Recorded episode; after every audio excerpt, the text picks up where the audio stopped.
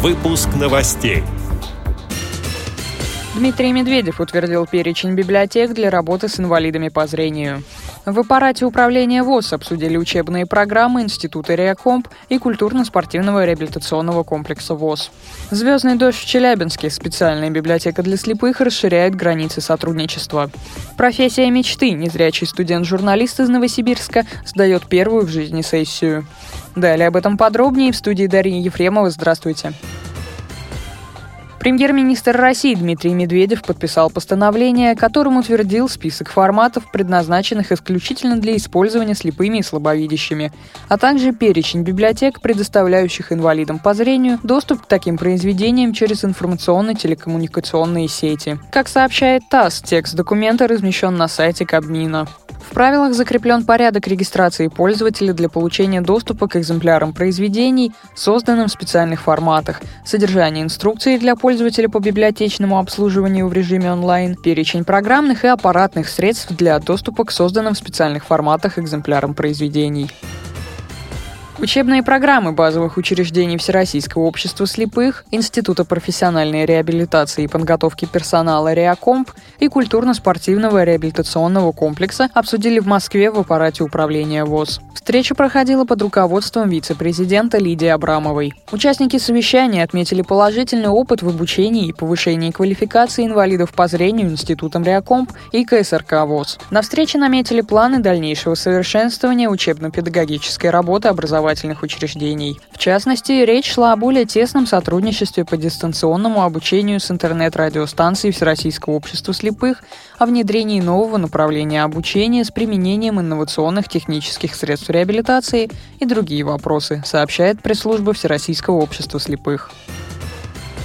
Челябинская областная специальная библиотека для слабовидящих и слепых стала официальным партнером региональной организации помощи детям «Звездный дождь». Библиотека продолжает расширять границы сотрудничества. Центр помощи детям «Звездный дождь» помогает ребятам с синдромом Дауна, аутизмом и ДЦП. В этот день посетителями специальной библиотеки стали трое подопечных «Звездного дождя» – Маша, Поля и Ева. Для девочек была проведена экскурсия по библиотеке. Тактильные рукодельные книги, рельефно-графические пособия по русским народным сказкам привлекли внимание новых маленьких читательниц. Им понравился тифло-флешплеер и говорящие книги на флеш-картах, благодаря которым можно самостоятельно слушать сказки. Также для них провели физкульт-минутку на развитие мелкой моторики. Девочки поиграли сенсорными шарами, рассмотрели деревянные куклы-манекены на шарнирах. О том, какие еще проекты планирует развивать Челябинская библиотека, рассказала редактор Зоя Потапова.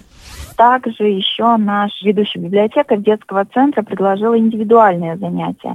То есть каждый ребенок из э, этой организации помощи детям вместе со своими родителями может прийти к нам в библиотеку и стать участником индивидуальных занятий. То есть ему специально будет подобрана литература, подобрана методика, лекции для родителей, занятия, какие-то методические пособия. То есть это вот уже будет такая концептуальная помощь каждому лично, индивидуально.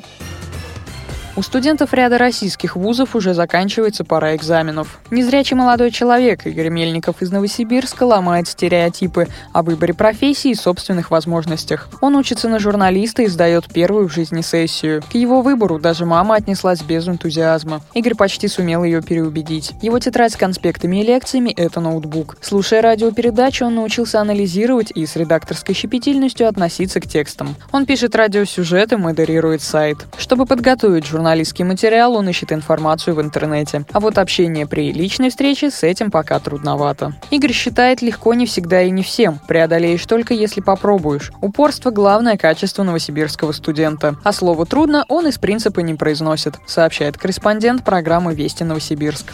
С этими и другими новостями вы можете познакомиться на сайте Радио ВОЗ. Мы будем рады рассказать о событиях в вашем регионе. Пишите нам по адресу новости собака ру. Всего доброго и до встречи.